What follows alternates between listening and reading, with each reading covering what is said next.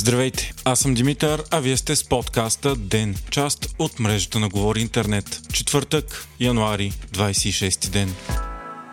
Европейската комисия е започнала дело в съда на Европейския съюз срещу България и Словакия, заради това, че двете държави не прилагат европейското законодателство в областта на възобновяемата енергия. Страните трябвало да приложат правилата спрямо директивата на Европейския съюз за енергия от възобновяеми източници на 30 юни 2021 година. В ЕСА директивите са задължителни за спазване за всички страни членки. Тази е прета през 2018 и задължава всички държави да произвеждат най-малко 32% от енергията си от зелени източници източници до 2300 година. Освен това, комисията обяви, че ще предяви искове в съда срещу 6 държави, включително България, за това, че не са предотвратили нанасенето на вреди на европейската природа от инвазивни чужди биологични видове. На всичкото отгоре стана ясно, че Европейската комисия започва наказателна процедура срещу страната ни заради отстъпката от 25 стотинки на литър гориво, която се предлагаше като компенсация за скъпите горива от юли до края на миналата година. Според комисията, отстъпката е дискриминационна и нарушава принципа за свободно движение на хора, стоки и услуги.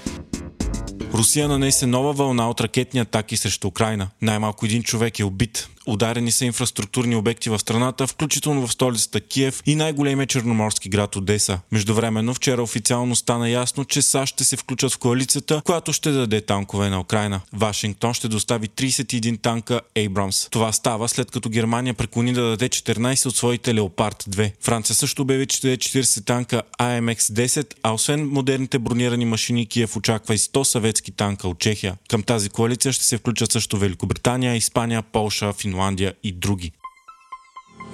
Хайтек четвъртък с Viva.com Фондът за рисков капитал BMW I Ventures, собственост на BMW Group, влиза с инвестиция от 13 милиона долара в българския стартъп Ampeco. Компанията е специализирана в софтуерни разработки за зарядни станции за електрически автомобили. Според капитал, стоеността на компанията е около 65 милиона долара и тя е поела пътя към лидерската позиция в бързо развиващия се бранш. Клиентите й са над 120 оператори на зарядни станции в повече от 45 пазара.